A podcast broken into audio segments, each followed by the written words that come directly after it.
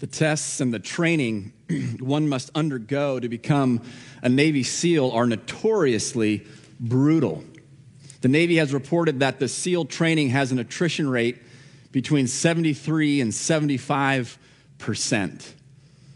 The fourth week of training is referred to as Hell Week, and one of the trainer's jobs is to weed people out that week. During the Hell Week, SEAL candidates sleep for about four hours per night and complete about 20 hours of grueling physical training per day. They are wet, they are cold, they are exhausted, and sometimes they're not allowed to eat. One person said, by day two, they are wiped.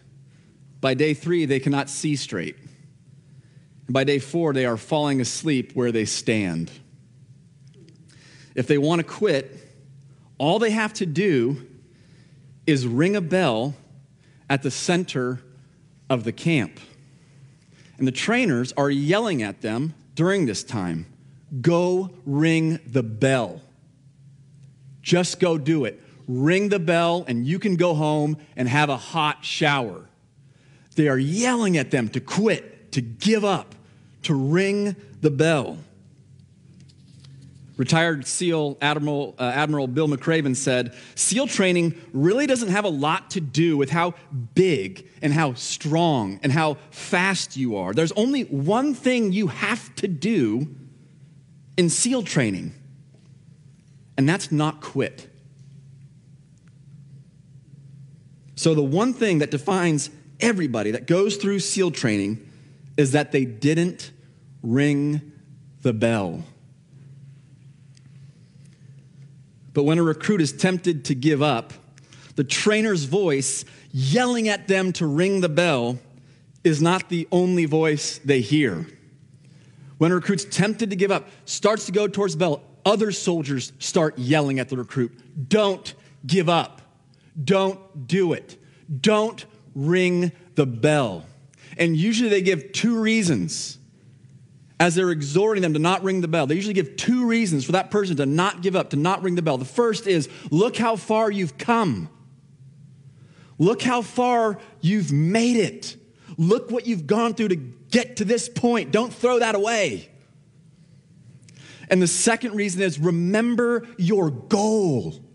Remember why you're doing this. Remember that when you get through this, you'll be able to put on the uniform. You will be a SEAL. Remember how far you've come. Remember your goal. We are studying the book of Hebrews, and our sermon text this morning is Hebrews chapter 10, verses 26 through 39. If you have your Bible, I'd encourage you to open up to Hebrews chapter 10, verses 26 through 39. We have seen that the letter of Hebrews was written by an author whose name we do not know, but who was familiar with the Christians to whom he was writing. He was writing to Jewish Christians who had probably grown up in Judaism, but had come to faith in Christ. And coming to faith in Christ had proven costly for these believers. And so the author of Hebrews wrote to them to encourage them, to strengthen them, to remind them of who Christ is and what he has done, and ultimately to exhort them to not quit. Don't give up. He exhorted them to hold fast to Jesus, regardless of how hard it was, regardless of what it might cost them. We're going to see in our passage today that he exhorted them by reminding them of how far they had come and what they had endured up to that point, and reminding them of their goal. So I'm going to read Hebrews chapter 10, verses 26 through 39, and I encourage you to follow along. For if we go on sinning deliberately after receiving the knowledge of the truth, there no longer remains a sacrifice for sins, but a fearful expectation of judgment and a fury of fire that will consume the adversaries. Anyone who has set aside the law of Moses dies without mercy on the evidence of two or three witnesses. how much worse punishment do you think will be deserved by the one who has trampled underfoot the Son of God and has profaned the blood of the covenant by which he was sanctified and has outraged the Spirit of grace? For we know him who said, Vengeance is mine, I will repay. And again, the Lord will judge his people. It is a fearful thing to fall into the hands of the living God.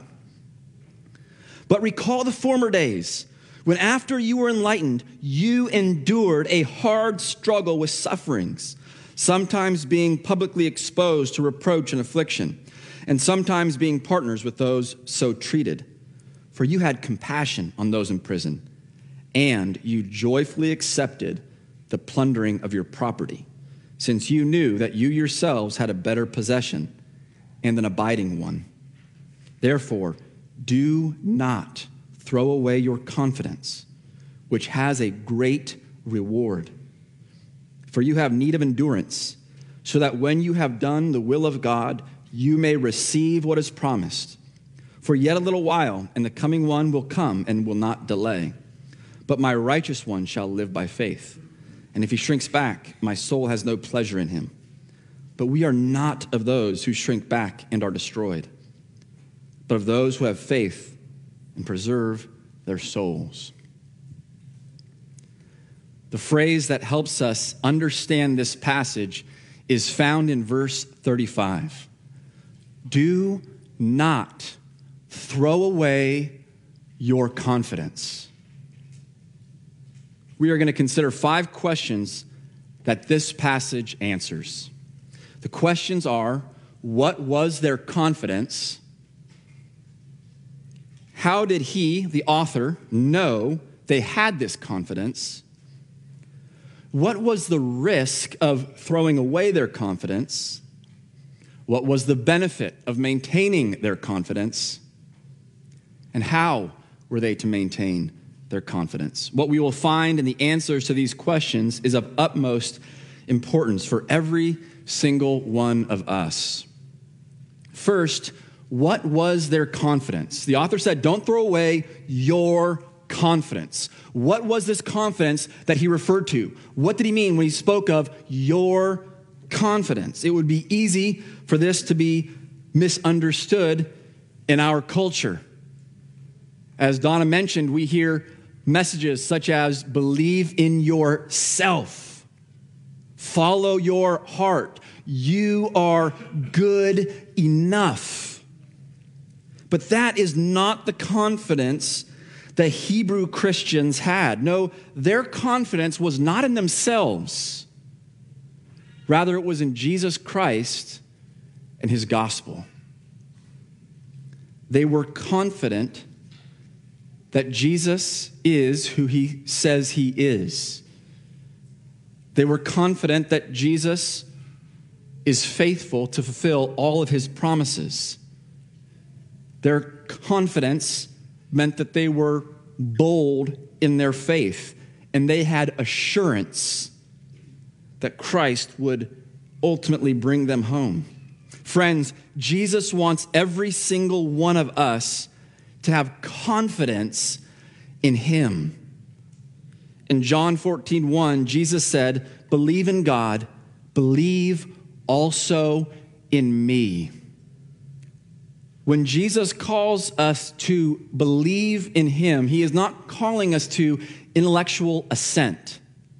Meaning, he's not calling us to merely say, oh, yes, Jesus is who he says he is, he died and rose. No, he's calling us to entrust ourselves to Him. To believe in Him is to put our lives in His hands.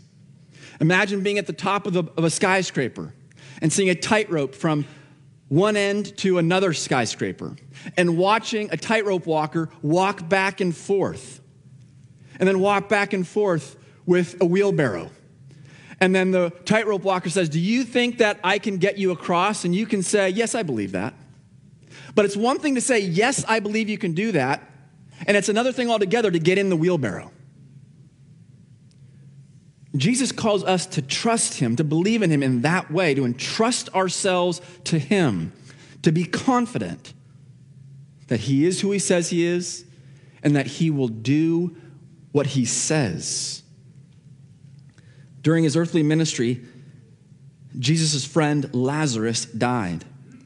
And when this happened, he went to his town and spoke with his sisters before he raised Lazarus from the grave. In John 11, 25 through 26, he said to Martha, I am the resurrection and the life. Whoever believes in me, though he die, yet shall he live. And everyone who lives and believes in me shall never die. Do you believe this? This is the hope of the gospel that though we are sinners who deserve to die and spend eternity in hell, separated from a loving God, Jesus Christ came into the world to save sinners such as you and me. And he died on the cross to take the punishment for our sins, and he rose from the grave, conquering death, meaning everyone who repents of their sins and believe in Jesus, though we die, shall live forever with him in his glorious kingdom. That is our hope. That is the gospel. Do you believe this? Are you banking your life on it? Are you confident that what he has promised is far better than anything this world has to offer? Many Christians around the world and throughout the centuries have staked their life on this. One of the early church leaders was a man named Polycarp. Polycarp had been a disciple of the Apostle John and was highly revered in the church. His martyrdom is one of the earliest accounts outside of Scripture. When it was time for him to be put to death, he was brought before the proconsul, before a large and hostile crowd. But Polycarp would not be intimidated, and he refused to forsake Christ. The proconsul was insistent and said, Take the oath, and I shall release you. Curse Christ. Polycarp said, 86 years I have served him, and he never did me any wrong. How can I blaspheme my king who saved me? The proconsul said, I have wild beasts. I shall throw you to them if you do not change your mind. Polycarp replied, Call them. For repentance from the better to the worse is not permitted us, but it is noble to change from what is evil to what is righteous. And again he said to him, I shall have you consumed with fire if you despise the wild beasts, unless you change your mind Polycarp said, The fire you threaten burns but an hour and is quenched after a little. For you do not know the fire of the coming judgment and everlasting punishment that is laid up for the impious. But why do you delay? Come, do what you will. Polycarp was bold. He was bold to confess Christ in front of the proconsul and the hostile crowd facing his impending death. He was bold because he had assurance. He was bold because he was confident in the truth of Jesus Christ and the hope of glory. That is what confidence in Jesus looks like. Confidence in Jesus and the truth of the gospel. Of course, it is not just martyrs who demonstrate confidence in Jesus and the gospel. Christians all over the world show their confidence in him by sacrificially giving their time, money, and resources for the gospel. Some are willing to lose jobs, family, homes, and even their lives for the sake of Christ. When you are confident that everyone who believes in Jesus shall live and never die, it changes the way you hold on to things in this life. Indeed, it changes the way you live. This was the confidence the Hebrew Christians had. They were confident in Jesus Christ, the truth he proclaimed, and the promises he made. The second question is how did the author of Hebrews know the Hebrew Christians had this confidence? The answer to this question is found in verses 32 through 34. Again, we read, but recall the former days when, after you were enlightened, you endured a hard struggle with sufferings, sometimes being publicly exposed to reproach and affliction, and sometimes being partners with those so treated. For you had compassion on those in prison. You joyfully accepted the plundering of your property, since you knew you yourselves had a better possession and an abiding one. He said, You endured a hard struggle with sufferings. How did they suffer? What struggle did they endure? Well, when they came to faith in Christ, they were publicly exposed to reproach and affliction. They did not hide their faith in Christ. They were public about their faith in Christ, and in turn, they were publicly insulted, mocked, ridiculed, and slandered. They suffered verbal abuse and discrimination. Sometimes they directly experienced these things, and sometimes they identified and partnered with those who were treated this way. For example, we read that they had compassion on those in prison. Being in prison then was different than being in prison now, here in our culture. Identifying with someone in prison back then could be costly, could, be, could subject you to ridicule and mistreatment. And people in prison then didn't always have all their needs provided for, so they relied on people to come and help them and to, to bring them supplies, clothes, food. So to have compassion on someone in prison was a big deal and was even risky. And they were willing to do so. Publicly coming to faith in Christ was costly for these Christians. Their confidence was demonstrated in even greater ways. Look again at verse 34. Verse 34, we read, You joyfully accepted the plundering of your property, since you knew that you yourselves had a better possession and an abiding one. Can you imagine having your property plundered because of your faith in Christ? Can you imagine having your earthly possessions that you worked for unjustly taken from you? How hard would that be? But did you catch what he said? They didn't merely endure the plundering of their property, which by itself would take great faith. No, they joyfully accepted the plundering of their property. They didn't accept it, they joyfully accepted it. Why? Because they knew they had a better possession and an abiding one. They didn't think they had a better possession. They didn't think, well, it's possible we'll get something better out of this. They knew. They were confident. They had a better possession, something far greater than any earthly possession that would last forever. They knew that that belonged to them in Jesus Christ. Because of their confidence in this, they could joyfully accept the plundering of their property. Brothers and sisters, this is confidence in Jesus and his gospel. In Matthew chapter 6, verses 19 through 21, Jesus said, Do not lay up for yourselves treasures on earth where moth and rust destroy and where thieves break in and steal.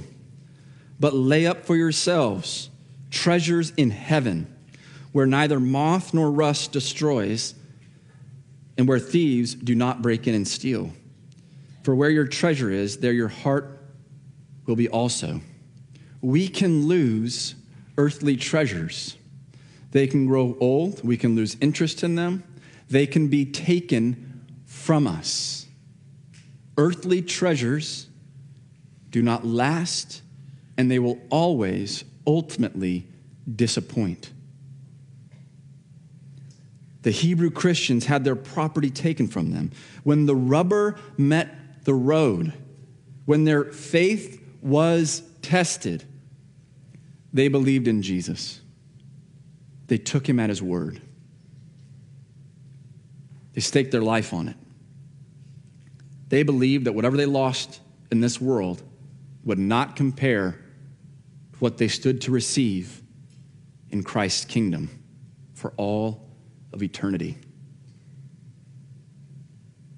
So, how did the author of Hebrews know they possessed this confidence? Their confidence in Jesus and his gospel was evident by their boldness in publicly identifying with Jesus and fellow believers, even when it meant insults, ridicule, imprisonment, and the loss of property. Third question What was the risk of throwing away their confidence? In our passage, we see strong language and a clear warning regarding the danger of throwing away our confidence.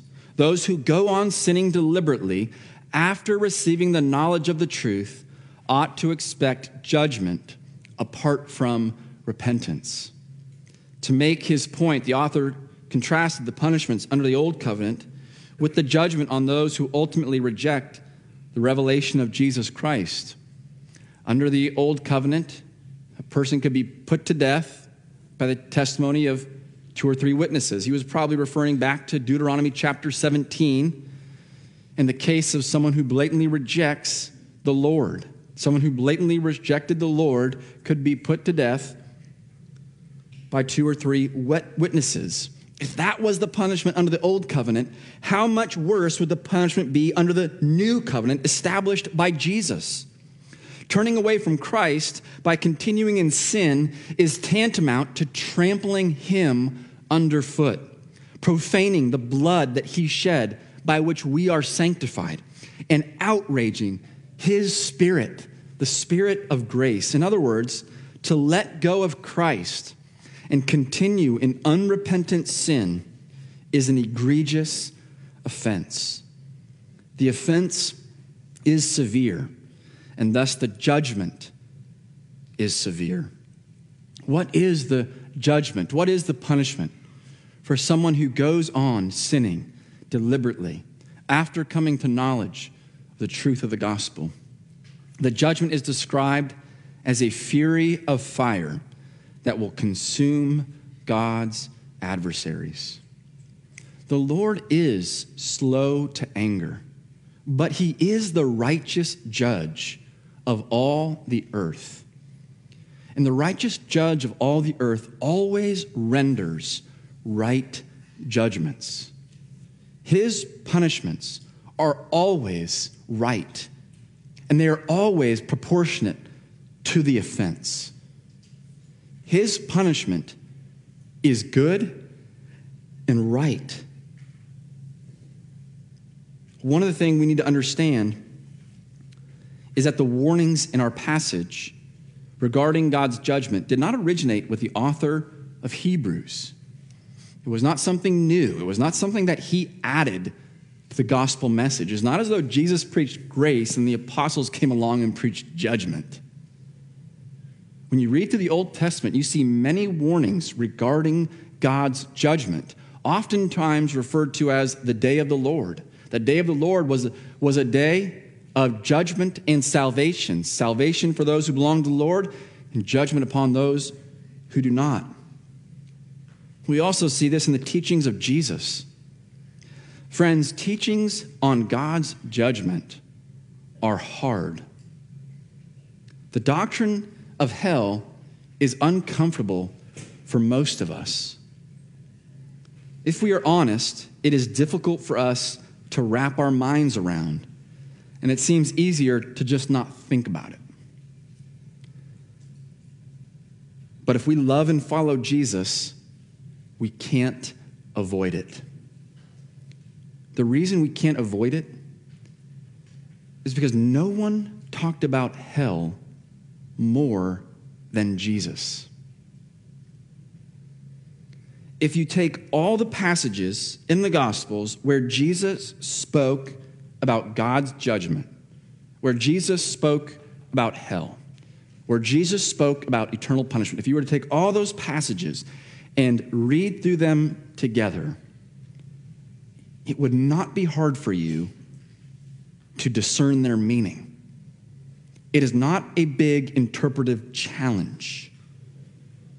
You can get what he's saying. A lot of people have employed creative interpretations to try to make Jesus say something that he didn't say, or to try to make it seem as though Jesus didn't actually mean what he clearly said.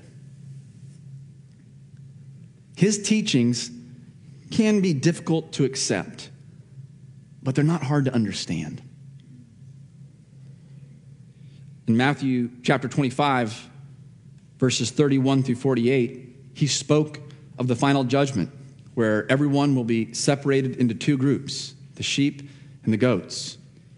Those who belong to him are those who do his will, those who believe in Jesus and walk with him. Not that you never sin, but those who belong to him, who do his will, will enter eternal life. But he also spoke of those who do not do his will, who do not know him, who do not ultimately trust in him. And here's how he concluded this teaching. And these, meaning those who do not do his will, will go away into eternal punishment, but the righteous into eternal life. Jesus said, Everyone will be divided into two groups those who go into eternal life with him in his glorious kingdom, and those who go into eternal punishment. There's no third option, there's no middle ground. Jesus spoke clearly of God's judgment, the reality of hell, and eternal punishment. We need to take these warnings seriously. Not because if we sin, we will suddenly lose our salvation. The point is not to make us constantly doubt our salvation,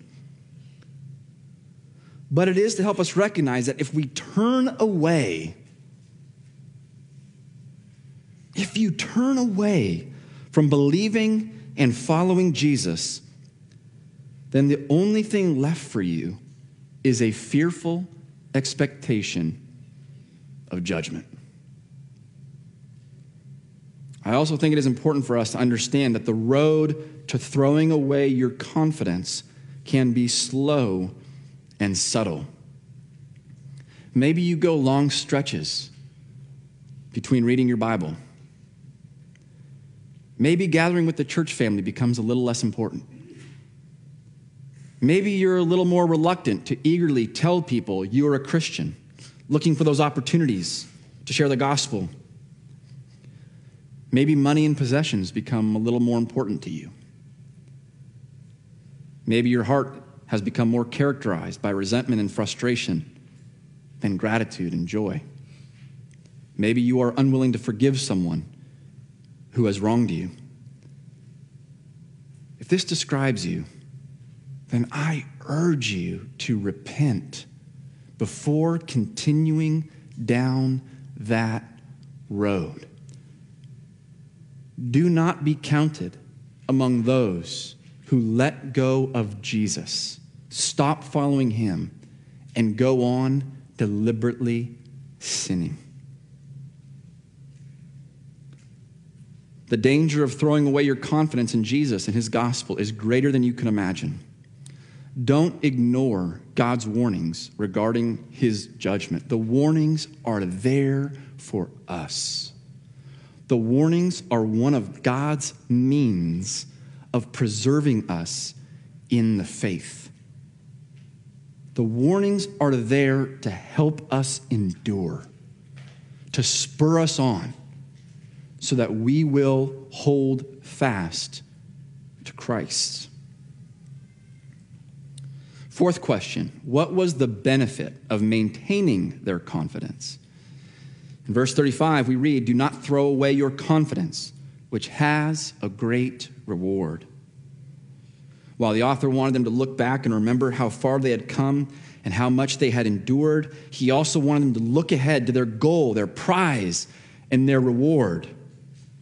While the consequences of letting go of Jesus, of abandoning confidence in the gospel, are severe, the benefits of holding fast, enduring, are wonderful and glorious. Do not throw away your reward. Maintain your confidence, and you will be rewarded. Jesus taught that those who remain faithful to him will be richly rewarded. In Luke chapter 6, verses 22 and 23, Jesus said, Blessed are you when people hate you and when they exclude you and revile you and spurn your name as evil on account of the Son of Man. Rejoice in that day and leap for joy. For behold, your reward is great in heaven. For so their fathers did to the prophets. As followers of Jesus, we simply cannot live for earthly rewards. We cannot live for the acceptance of this world. It is so tempting to want to go along with the world so that the world will approve us, so that the world will think we're good. But as followers of Jesus, our loyalty is to Him. And we must be loyal to Him even when we are rejected, even when we are reviled, even when, we, when it is costly. But Jesus promises that as we are faithful to Him, as we are loyal to Him, as we hold fast to Him, we will be rewarded. And our reward in heaven, our inheritance in heaven with Christ in His kingdom, will far surpass anything we sacrifice in this life. It's like what Paul said in Romans 8:18. I do not consider that the present sufferings are worth comparing to the glory to be revealed to us. And that was a man who suffered a great deal. Whatever we lose, whatever we give up, whatever we suffer, however we are treated, will not compare to the reward, to the glory of being with Christ forever in his kingdom. This life is short. Our time here on this earth in its present form is fleeting, it'll be gone. Eternity is a lot longer.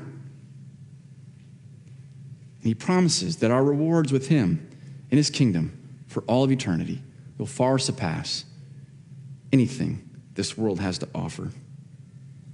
We must set our hearts on our reward in heaven. Fifth question How were they to maintain their confidence? Instead of throwing away their confidence, they needed to maintain their confidence. And how were they to do so?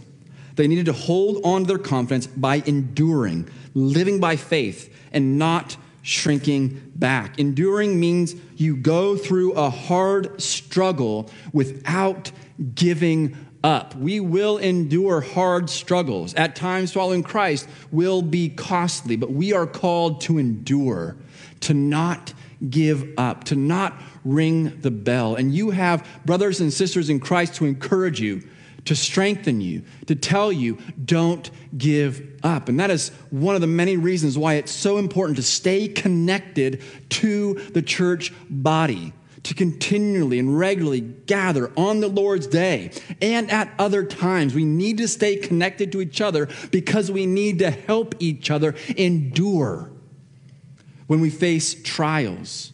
We need to tell each other, keep going. Don't give up. Remember how far you've come. Remember your reward. This is how we are to spur one another on. We need to endure when we face trials and hardships. We need to put one foot in front of the other and continue to follow and obey Jesus. As we will see next week, faith means having a strong conviction about things you cannot see. We are called to live by faith. To help us live by faith, the author of Hebrews writes about all these heroes of the faith who have gone before us. Next week, we begin chapter 11. We're going to spend three weeks in chapter 11, and chapter 11 is a wonderful and glorious chapter, a wonderful reminder of heroes of the faith who have gone before us, who have endured trials, who held fast, who walked with the Lord, and are now with Him. These next three weeks are going to be a wonderful encouragement for us, a wonderful encouragement to live by faith. We also need to not shrink back. We don't shrink back, meaning we don't give in to fear, we don't give in to sin, and we don't adopt the ways and values of the world. No, we do not shrink back. We live boldly for Jesus. If you are not a Christian, I urge you to believe in Jesus and to be saved. There will be a day of final judgment. And those who enter into eternal life into his kingdom are those who repent of their sins and believe in Christ. If you're not a Christian, do not wait another day. Believe in Christ. Be saved. Receive the forgiveness of your sins. Be reconciled to God the Father. Receive the promises that Christ has made to his people. Where are you placing your confidence? Are you placing confidence in yourself? Are you placing confidence in your ability to live a good life? Are you placing confidence in your ability to work hard, to succeed, to provide, to do what's good? Are you trusting in your goodness, your work ethic, your abilities, your brains, knowledge, your wisdom? Are you trusting in yourself? Are you placing your confidence in money? Do you believe that more money and better possessions are the key to a happy life? Do you think that if I just have a little bit more money, then my life will be good? Then I'll be free of stress. Then I'll be able to enjoy life. Are you putting your confidence in your retirement account, in your savings, and your ability to work hard and earn more money? Do you think money is what's going to satisfy you?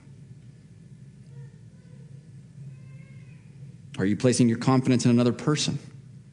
Are you counting on someone else to make you happy, to make you whole, to provide what you need? Are you placing your confidence in someone else? if you are placing your confidence in anything or anyone other than Jesus Christ and his gospel, then your confidence is misplaced. He alone is worthy of our confidence, our trust, our faith. He will deliver on all his good promises. Anything or anyone else you place your confidence in will disappoint you will let you down, will not come through. Brothers and sisters, we need to be those who do not shrink back, but boldly follow Jesus, maintaining our confidence in Him. How does your life reflect confidence in Jesus? If someone were to observe you for a week, how would they know that you are placing your confidence in Jesus? Are you bold in your faith? Do you boldly talk about Jesus, not fearing what other people will think or how others will respond to the fact that you believe in Jesus and follow him? Do you boldly speak his name? Boldly share the gospel? Or do you shrink back from saying the name of Jesus, from declaring yourself to be one of his followers. Confidence in Christ looks like boldness in your faith. What about your possessions? We all have earthly possessions. The question is how tightly do we hold on to them? Would you be devastated if you lost one or all of your earthly possessions? Is there anything you think that if I lost this, well, that would be really, really hard? Or do you have confidence in Him that you could joyfully accept losing your possessions? How tightly do you hold on to them? The tricky thing about money and possessions is that it tends to be the case that the more we get, the tighter we hold on. We need to be confident in Jesus and his promises so that we hold our stuff with an open hand. Are you demonstrating confidence in Jesus and how you steward your time, resources, energy, and money? Do you give generously of these things? Are you willing to give generously of your time, your resources, your energy, your money? Are you willing to give of these things, knowing that as you give of the, generously of these things, your reward is in heaven? Confidence in Jesus looks like generously giving of what you have. It's not holding on tight, but being generous. How does your life reflect confidence in Jesus and his gospel? I hope we can all have the same mindset of Paul, where we read in Philippians 3 7 and 8, but whatever gain I had, I counted as loss for the sake of Christ. Indeed, I count everything as loss because of the surpassing worth of knowing Christ Jesus, my Lord. For his sake, I have suffered the loss of all things and count them as rubbish in order that I might gain Christ. Do you count everything else as garbage compared to the surpassing worth of knowing Jesus. Knowing Jesus is far better than anything this world has to offer. Brothers and sisters, may we be confident of this. Let's pray. Heavenly Father, we thank you for your word. We thank you that you've revealed yourself and you have revealed your will and you have revealed the gospel to us through your word. We pray that we will be those who believe. We pray that we will be those who are confident in Jesus and his gospel. We pray that we will stake our lives on it. We pray, Lord, that you will expose any areas in our lives where we are failing to demonstrate confidence in Christ. We pray you will grant us repentance so that we do not throw away our confidence, but maintain confidence in Him, enduring trials, living by faith, and not shrinking back. And we pray this in Jesus' name. Amen.